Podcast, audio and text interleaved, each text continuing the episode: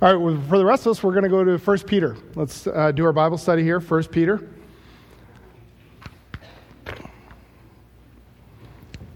And uh, I know what some of you are going to say at the end of this service, the message, because some of you already told me after last week, wait, we only got done with two verses, and we're going to get about three verses done this evening, and you're going to be like, at this rate, we're going to be in 1 Peter for about five years. Don't worry, we're going to pick up speed. It's like First Peter's like a locomotive. It's like it's gonna it's it's gonna get us going. He's got this foundational information he's given to us, and it's just it's going to take off. So as we as we go through First Peter here, uh, it's really interesting as we we come into our our lives. Have you ever have you ever faced something where we we look at uh, hype, something that has been uh, built up? Have you ever, you ever had that? Maybe it's a restaurant. Somebody tells you this is going to be the greatest restaurant ever, and you have to eat there, and you have to eat there, and you have to eat there, and then you're wondering if when you go to eat there, if it's actually going to be all that really all that good, and you're wondering about it, or maybe it's a movie. Everybody's talking about, oh, you got to see this movie, you got to see this movie, and it's the greatest. Or the tools, you know, you have a tool or whatever, and, and guys are like, oh, I got it. You get, you need this tool, and then you get it, and you're like, did I really need it? Is it really, is it really that important? I mean, let's be honest. Infomercials have made their living off of hype. Everybody, you know, I guess I pretty much I always took away from infomercials. If you had a British accent and you had a little project that you needed, you could sell anything, and that's how it was. It was like they would they could sell you OxiClean, or you know, you needed this, or you needed this oven that was going to rotisserie the greatest chicken ever, and and my family growing up, we, Sharon hated it when we had every kitchen gadget known to man. It's like, how many times are you really going to make quesadillas, you know, with your George Foreman grill and your quesadilla maker in the rotisserie, and you never use your stove again because you had to buy all these gadgets? And they, they've made it all on this idea of hype, hype, hype. And you've got to have it. But a lot of times it really doesn't live up to all the hype that's there. As Peter is talking to the believers, and they're wrestling through, they're facing the persecution of Nero and others in the Roman Empire. The question is going to be hey, what we just, this, this new thing, this new Christianity, is it, is it just hype? Or is there more than hype to it? What is the substance? And as they face the persecutions, as they face the difficulties, they're starting to potentially drift, maybe wonder. And so Peter, Peter knows, I need to write. I need to write to these believers who are facing difficult times. And so, as he seeks to navigate, he's going to tell them this Christ, this salvation that you have is not hype. There is hope. And this hope is more than just that longing, as we'll, we'll talk. So, Peter starts off the book, with, as we mentioned last week, with the identity of the believers. He says they were elect sojourners who were there in Asia, and they were there because of their faith. In other words, their salvation the fact that they were saved was causing some difficulties in their society, in the group that they were facing. And so they were these individuals who were saved, but they are scattered. They are not of this world, although they live in this world, and we face that as believers. Now, what happens is, is when we look at the scriptures, we tend to lump a whole lot of theological concepts into one word called saved. And, that, and that's true. It's not a bad bad aspect. But we often just say, okay, we're saved, we're saved. But what does that entail? And as we look at this passage of Scripture, Peter's going to unpack just in a little way one of those slices of the word saved.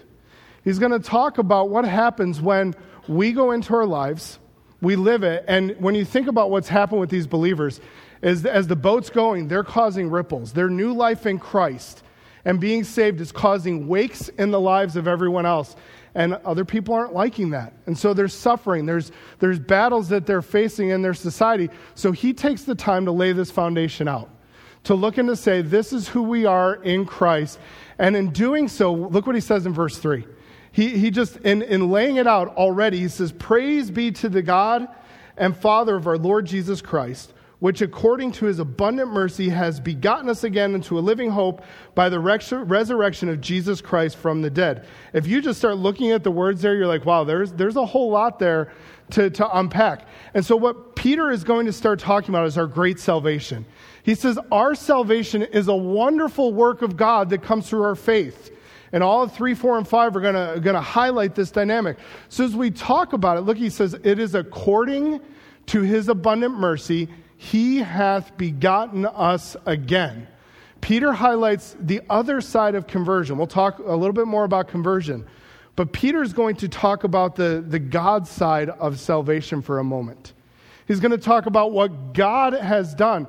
It's often we refer to it from John 3 as being born again. And what does he what does he talk about this idea of hath begotten us again? That we are now born again. What, is, what does that mean? It means this that God is the divine cause of our new birth. It is according to his. He is the one who is causing. He is the one who is making us to be born again. I don't make myself to be born again. You did not make yourself to be born again. God theologically made us to be born again. It's His doing. It's not based on my effort, it's not based on your effort. He says regeneration here, it's a passive term. He has caused us. Now, the idea of passive here is like if, if I can hit the ball or I can have the ball hit me. When someone hits me with the ball, that's passive. I didn't do anything to get myself hit with the ball. That's what is being used here. So it is saying, God has done this to us. When we are born again, it is not something that I did, it is something that God has done to me. And we, we know that. We can look at other passages where God gives us eternal life to, to our soul. We are going to be able to live forever with Him as he talks about it. Our salvation being a work from God and him being the divine cause of our new birth. Notice Titus 3:5. It says this. He saved us not because of the works done by us in righteousness, it's not by our good works, but according to his own mercy by the washing of regeneration and renewal of the Holy Spirit. So this is a work that God does in us. None of you caused yourself to be born. Can you imagine? next Mother's Day, you decide you're going to write the best Mother's Day card ever to mom. You say, Mom, I am so privileged. No, Mom, you are so privileged that I was there on that day that I was born. I did so much to make myself be born. I was such a wonderful, di- and you start looking and you're like, that makes absolutely no sense. I did nothing to cause myself to be born physically. The same is true spiritually. God is the one who has regenerated me. He is the one who causes the new birth in my life. I don't do that. He does that. He goes on, he says, We do not deserve to be born again. It is according to what? His abundant mercy, this great mercy that God, mercy is the pity that God has upon humans. That as he looks down and he is moved with compassion, seeing that there is absolutely nothing that I could do to merit salvation, there is absolutely nothing I can do to earn my way to heaven. So, in spite of my sinfulness, he chooses to provide a way to right the wrong. He chooses to send his son to be that propitiation, to be the one who uh, accepts the wrath of God, to stand in our place. And so we, we do not do it ourselves. We are not the cause of our salvation. We are not the ones who deserve it. God says, I am out of his mercy. There's nothing I can do. There is nothing you can do to produce a new birth. You cannot cause, you cannot work, merit your way to eternal glory, to enter into heaven. It is an impossibility for humanity to be able to enter into heaven this way. We do not deserve to be born again because regeneration, again, is an act of God in our spiritual life. It's instantaneous. It wasn't something that happened in a process. You weren't born over 15 years. You were born on a, you had a birthday. The same thing, the picture that is being drawn here is the same for a spiritual life. There is a moment when we are born again, and it happens instantaneously. And it's not the result of a human experience. It's not that, you know, there was this moment in my life when I just, you know, was in a car wreck and, and God saved me. And so that's the moment that it's not based on an experience.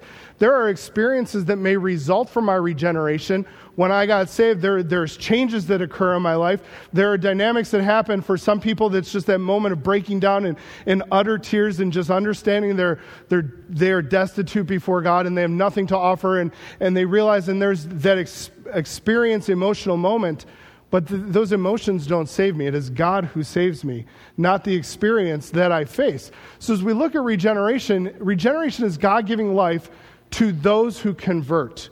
Conversion is the human dynamic of salvation. Regeneration is what God does. So when I repented of my sins and by faith accepted God's ways, the Bible says that God regenerated me, that He made me born again. That, and what's the purpose? What is the purpose of our regeneration? As we look through scriptures and we just take that little phrase that's right there, according you know, to, to His mercy, He caused us to be born again. What, what is there? Uh, Romans 6 4 says, So that as Christ was raised from the dead through glory of the Father, so we too might do what? Walk in newness of life. Uh, to, to, Ephesians talks about to put off your old self, which belongs uh, to your former manner of life. So there was a former life, and now through the and, and is corrupt through the deceitful desires, and to be renewed in the spirit of your minds, and to be put on the, and to put on the new self created after the likeness of God in true righteousness and holiness. What does regeneration do? Regeneration changes our identity, it gives us this new life. There is a change that occurs. In fact, we go on, Colossians says, For, the, for which things' sake the wrath of God comes upon the children of disobedience. What does regeneration do? Regeneration is going to save us from the wrath of God. And I think that is super important for us to talk about when we're sharing the gospel. I don't get saved from my sin. You did not get saved from your sin. You got saved from the effects, the payment of your sin, the wrath of God that was supposed to come upon you as a sinner. When, God, when Christ stood on the cross and took upon him my sin, my guilt. What was he taking on? He was standing and taking on the full wrath of God that I deserved, that you deserved. We are, so God, what, what does regeneration do? This new birth saves us from God's wrath. It saves us from the penalty of our sin that we face. First, Second Peter talks about that by these you might be partakers of the divine nature. Ephesians, and it's in the notes I, I highlighted there. It's two. It's not two fourteen. It's two two to four. I think I have the wrong reference in there. Wherein in times past you walked according to the course of this world, had our conversation in times past in the lust of the flesh, fulfilling the desires of the flesh and of the mind, were by nature the children of wrath, even as others. So he talks about, Paul talks about that there is a change in our nature. When I was regenerated, when I got saved, when that occurred, my new birth happened, God implanted within me a new nature, a new self, a new will, a new desire that I could now say no to sin through the power of, of Jesus Christ. That I had that new dynamic that was within me. He goes on, uh, Paul says in 2 Corinthians, we know this verse. If anyone's in Christ, he's a new creation, a new creature. Old things are passed away. All things are become new. Galatians talks about it. For in Christ, neither uh, for Christ Jesus, neither circumcision availeth anything nor uncircumcision, but a new creature. A creature. Wow, that was a good one. A new creation or new creature. He again talks about as as we are born again, the regeneration that occurs, the new life, the new birth. It gives us all these dynamics the new mind, the new heart, the new will, the new, as I used to talk with the kids, the new want to. You know, I wanted to do this, but now I want to do this. There is a new wanter in my life.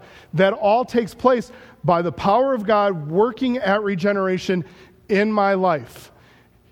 We have Colossians 3, where regeneration, we're put on, therefore, as the elect of God, holy and beloved. We could talk about that we're beloved by God.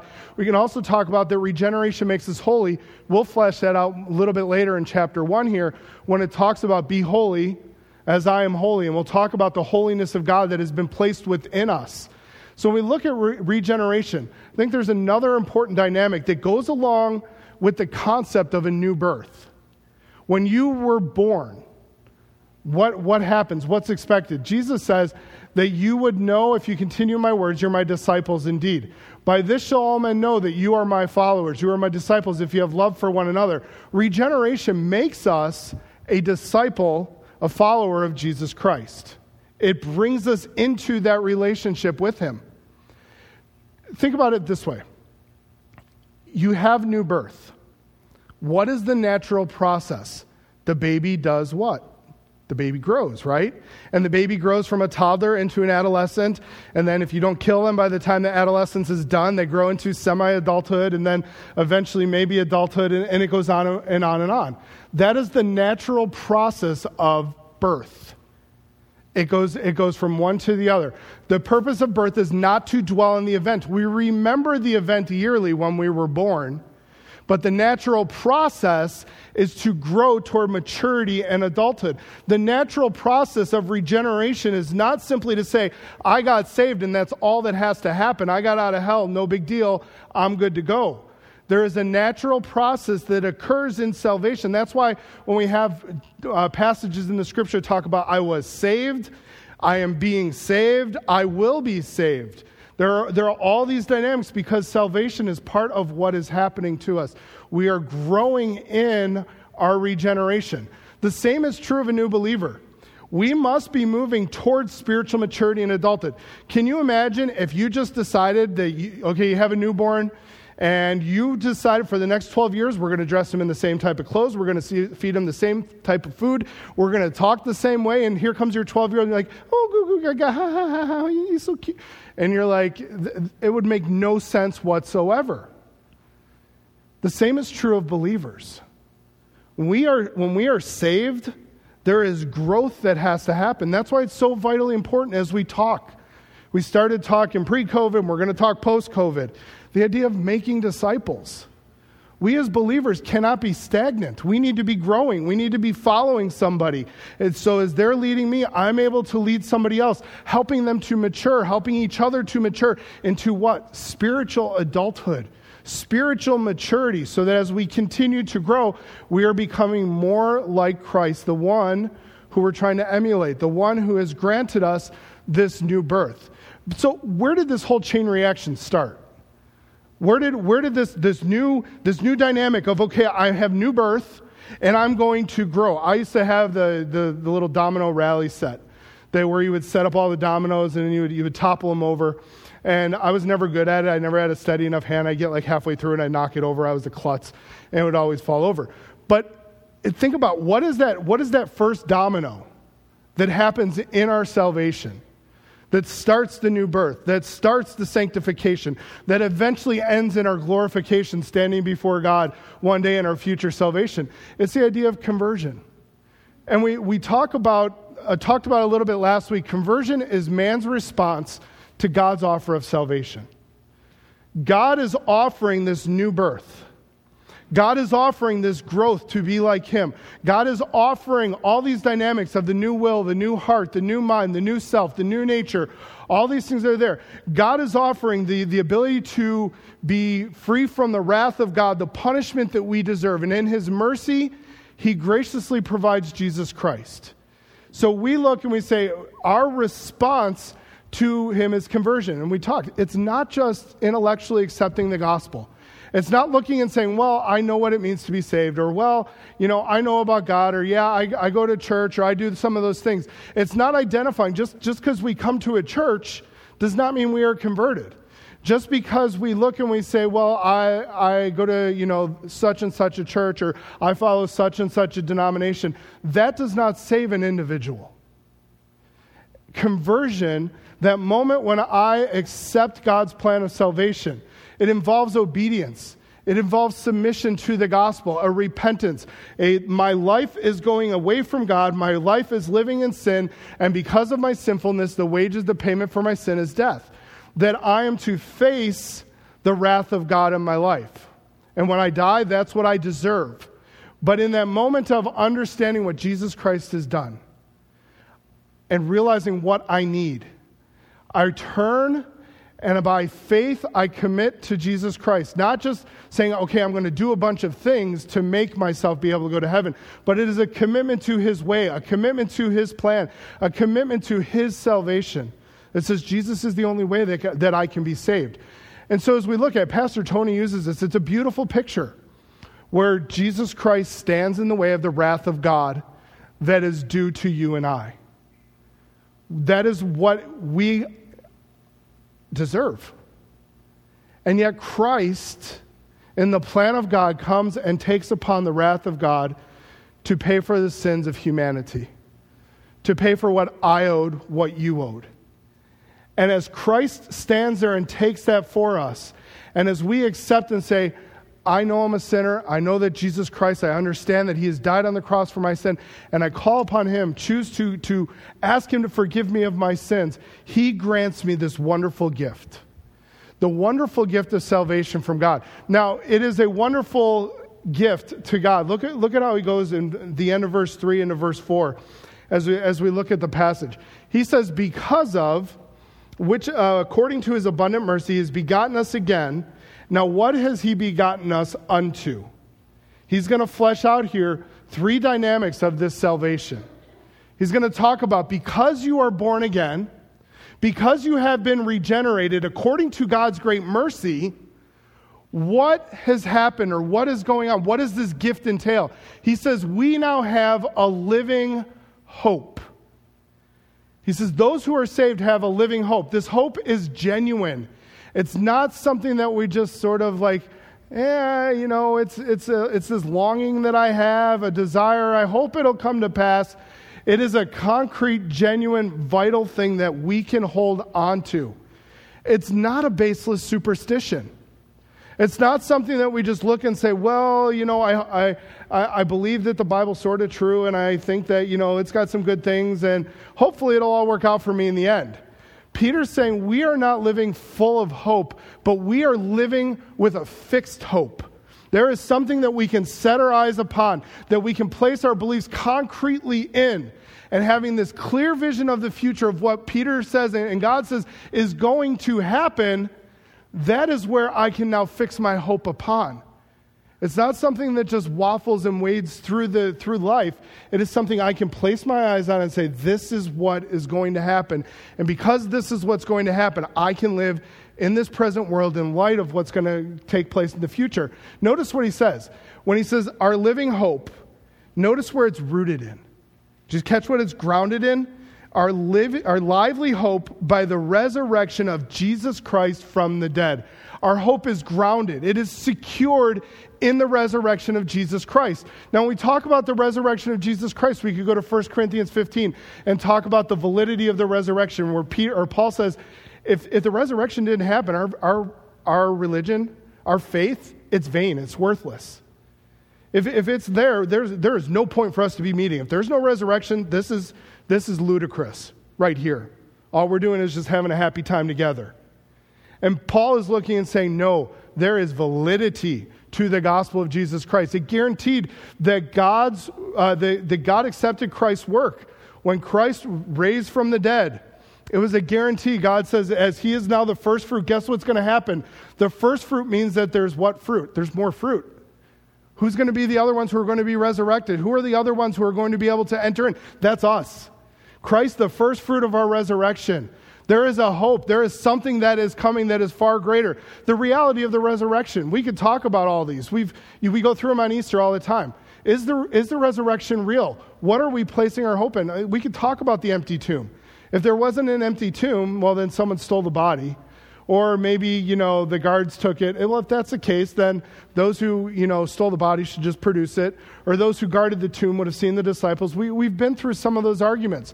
The grave clothes the condition the fact that they were there. The fact that if it was a grave robber who stole the body of jesus why would they have left the, what was the most expensive things in the in the in the grave all the ointments, all the spices, those were, those were the expensive things, but yet they left them there because it wasn't a robbery, it wasn't a thievery, it was, it was simply Jesus Christ rose again. The resurrection appearances and all the, all the different individuals who saw them. And the, the, the writers highlight that, or was it just a mass hallucination? No, we know that the, the, the resurrection is valid. The resurrection is real. And not to mention the transformed life of the apostles. I mean, let's, let's be honest. You're Peter. You're going to let yourself be crucified upside down for something that really didn't happen, that's completely fake. You're Paul. You're going to allow yourself to be beheaded for something that really didn't happen. You're John. You're going to allow yourself to historically be boiled in oil, sent into exile, face all these hardships for something that really didn't happen. You're going to, you're going to believe in your lie that much. The, the, the Peter of John 19 to the Peter of Acts 2, there's a radical difference. And what's the difference? It's the resurrection of Jesus Christ, and it's the love that he showed to Peter as he talked with him. There was a transformed, a changed life. The resurrection of Jesus Christ happened, and that is what we anchor our faith in. Our hope, our living hope that we face when we go out and we face the difficulties of life, our hope is found in Jesus Christ and the fact that He rose again, and one day I'm going to look to the future and I'm going to be there too. And I can I will enter into the gates of heaven, and that is what gives me the hope to go through day by day. And so Peter says, it's not just a hey, I got saved, this is cute. This is a hey, I got saved, and I have this living hope that no matter what I face, because I know based on the resurrection of Jesus Christ that one day I'm going to be there too. And I'm going to be able to see my Savior. He goes on and he looks and he says, Christ is alive, and our hope should be too. Our hope is fixed. It is not just this waffling little thing of longing and, oh, I hope we all get it right, and I hope we're the right religion and not somebody. No, our hope is fixed on the fact that Jesus Christ died, buried, he rose again, he ascended into heaven, and he is coming back again. And we know that. All those studies of end times, all those studies, why? What's, what's part of the reason? It's so that we have something to fix our eyes upon, that we can look forward to the glorious return of our great Savior, Jesus Christ. He goes on, he says, This wonderful gift, it gives us a lively hope. He says, Our hope grows, it continues. It's not, it's not a dead hope. Our hope should be growing. It should be maturing. It should be that whole idea of I'm regenerated and now I'm growing. My hope continues as we go. Our hope is the reality which enables us to face even death without fear. For death is not the end of the Christian, but the beginning. Let that sink in for a moment. We can, uh, I'm not looking forward to how I die Just to be frank, I'm not. I'm not. I, there are a whole lot of ways I don't want to die. But I know that death is not the end. And I think we've seen that in a very relevant way. That we can sit here and we have this hope that says, you know what? If I die, I die. I don't want to, I, you know, there's a whole lot of things I want to do. Have we not seen that over the last year? You know, I think we can get caught up so quickly in this whole mask, not mask thing and, and some of you know my opinion. I'm not sharing my opinion. If you want my opinion, you can just guess it and you'll maybe be wrong, you maybe be right. I don't care. But I want you to think about something for a moment. There are a lot of people in our society. We can say, oh, they're just fear mongering. There's part of it true. Okay. What are people struggling with? It's death. There's no hope in their death. So for me to look at somebody who chooses to wear a mask or not to wear, I go up to somebody, my na- I have a neighbor who's, who's perpetually fearful of dying. So they wear a mask everywhere. Still, that's their choice. If I go up and you know what, you're a mindless sheep, you're just an idiot. You need to take that off and come on. What's, what does that do for the gospel? Nothing. It does nothing for the gospel. And we need to recognize the fact that there are a lot of people in our world right now. It's not about what they put across their face or what, whether they choose to get a shot or not. There are a lot of people who we have a hope, they have no hope. And we can sit here on a high horse and go, well, I, you know what? It doesn't matter if I die, I'm going to be okay. Or I can look and say, you know what? There are people who need this gospel. They need to be regenerated. They need to be converted because they're, they're not just mindless sheep. They're people who are longing for a hope. What happens after I die? It's a philosophical question that has been wrestled with for years.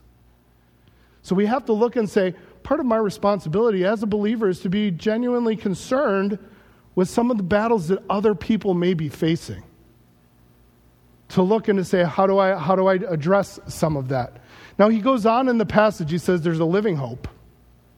But he also goes on and says, we have a secured inheritance. Look in verse 4. He says, to an inheritance incorruptible, undefiled, that fades not away, reserved in heaven for you Peter looks and says, this, this salvation that you have, this regeneration that has occurred, most of us haven't a general idea of what an inheritance is. It's something that's coming to us in the future, maybe, that's been, that's been held onto, that has been in store, maybe by a parent or a great uncle or somebody out there. It's described for Christians here and what is going to be laid up in store in the future. We look and we say, for Israel, it was often their land. And even for us, in part, is it not physical? Is there not something that we look forward to with the new heaven, the new earth? a physical place that we're going to reside in, but there's more to that inheritance here. He says that this inheritance that we have that is coming is incorruptible. It cannot rot. It cannot de- decay. It is a permanent inheritance that is there. He says it's undefiled. It's not going to spoil. It's not going to, to lose its luster, its beauty. It is pure. It is righteous. It is unfading. It's not going to wilt. It's not going to dry up, but rather it will last forever. Now, that is God looking and saying to us, this inheritance that I have for those who are regenerated. He says, it's not going to pass. It's not going to spoil. It's not going to get tainted and, and be passed to the side. He says, This is a permanent inheritance that is offered to those who are saved. That he is, where is it, where is it stored up in? It's being kept in heaven. Our future home, our future residence as believers. God is looking and saying, I have this in store. I am holding on to this for you. The interesting thing about the word is it's something that has started and continues. So your inheritance right now is not something you're working for. Your inheritance through salvation is already in heaven, being guarded in heaven by God Himself. It's being safeguarded, notice it, by God, who are kept by the power of God. Now, it's going to talk not just about the, the item, the, the inheritance, but he's going to go a little bit further here. The question comes are we going to see this inheritance? For a new believer, for Peter's, Peter's uh, the people in Asia who are, who are battling through suffering, saying, Yeah, that's great, Peter. I know that Jesus died, he rose again. I know that there's this inheritance, but am I even going to see it? I'm facing all these hardships. Is, is there more to this for me? What's, what's going on? And Peter looks in 5 and says, Our salvation, it's a wonderful gift because we have a future salvation. Now, again, that, that seems weird to us because we talk about we were saved. But Peter talks about that final day, that final salvation when all this will be passed away. There will be no more tears, there will be no more sorrows. Where there will be no more battles with the flesh, there will be no more battles with the, the mind and the, the heart. Peter looks in verse 5 and says, Who are kept by the power of God through faith unto, towards salvation, ready to be revealed when? When is it going to be revealed? The last time. Peter looks forward and says, Everything I'm facing, all of this, but I'm keeping my eyes fixed on the future. It's not only the inheritance being safeguarded, but did you notice it says who? You and I. What a passage on the security of the believer. For those who are regenerated according to the mercy of God, they have this wonderful inheritance that is being kept by God, that they themselves are being safeguarded by God, so that one day we will experience that inheritance. That we will experience heaven, that we will experience the glory and the splendor of all the dynamics of our new life in Christ. The safeguarding here, it's an ongoing action. It's not something that God says, well, I'll think about it. He's saying, right now, I am safeguarding you. We are being protected to ensure that we receive our inheritance.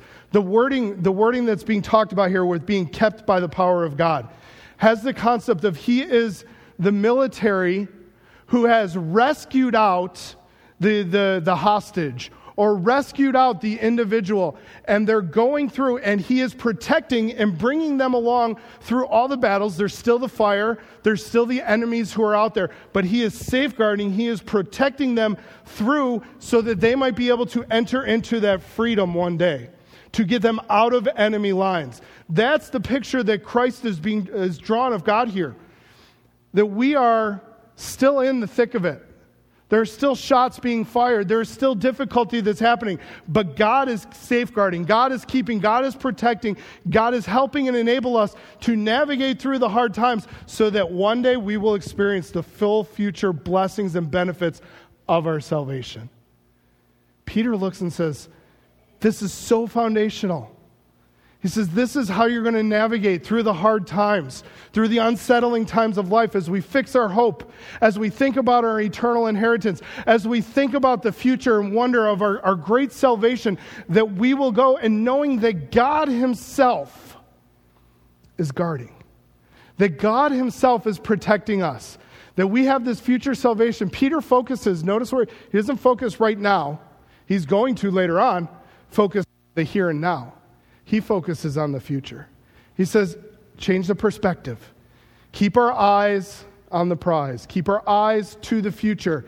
He's not interested even in the judgment that's going to occur for non believers. He right now is trying to give hope to these believers to say, God will deliver his people.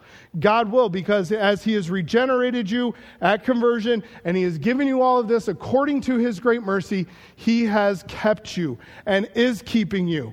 And he looks and says, Our majestic hope of final salvation should lead us to praise our great God. That's why Peter starts in verse 3 praise or blessed be the God and Father of our Lord Jesus Christ. Our salvation should cause us to praise our great God. Peter uses here the traditional praise of the Jews, where he talks about blessed be the God. But he doesn't stop there, he makes it distinctly Christian. He says, when he talks here, blessed be the God and Father of our Lord Jesus Christ. He talks about Jesus, Jehovah saves. He talks about Christ, the Messiah, the anointed one, the Lord. He is our master. He makes this a very distinctly Christian statement that says, Our great God has given us this one, the Messiah the one who has come to take away the sins of the world, the one who the prophets foretold, the one who we have been longing and looking for all of this time. He says, He's here. You have put your faith and trust in him. He was put to death, but he has been resurrected. And we have a hope in Jesus Christ. He declares that Jesus was the Son of God, that He is the one who came to take away the sins of the world, to set captivity free, that He is the Redeemer, the Messiah, the one whom all of history looked forward to and all of history now looks back upon. He is that one. He is the Lamb of God who takes away the sins of this world. So our great God is definitely worthy of the praise, the blessings, the glory, because He's the one who sent His only Son that whosoever believes in him would not perish but have everlasting life. He is that one. It is that God, our great God, who tonight we praise, who we say thank you to, as we come tonight to reflect upon the death of Jesus Christ on the cross. I remind you that it's doing it in remembrance of him, but it is also, as Paul talks about, Eucharisto. It is thanksgiving it is giving praise to our great God. So as we spend the next few moments singing to God, praising Him, beginning to begin our hearts and reflect upon that great salvation that God has given to us, let's remember that we need to give Him praise because this really is a great salvation.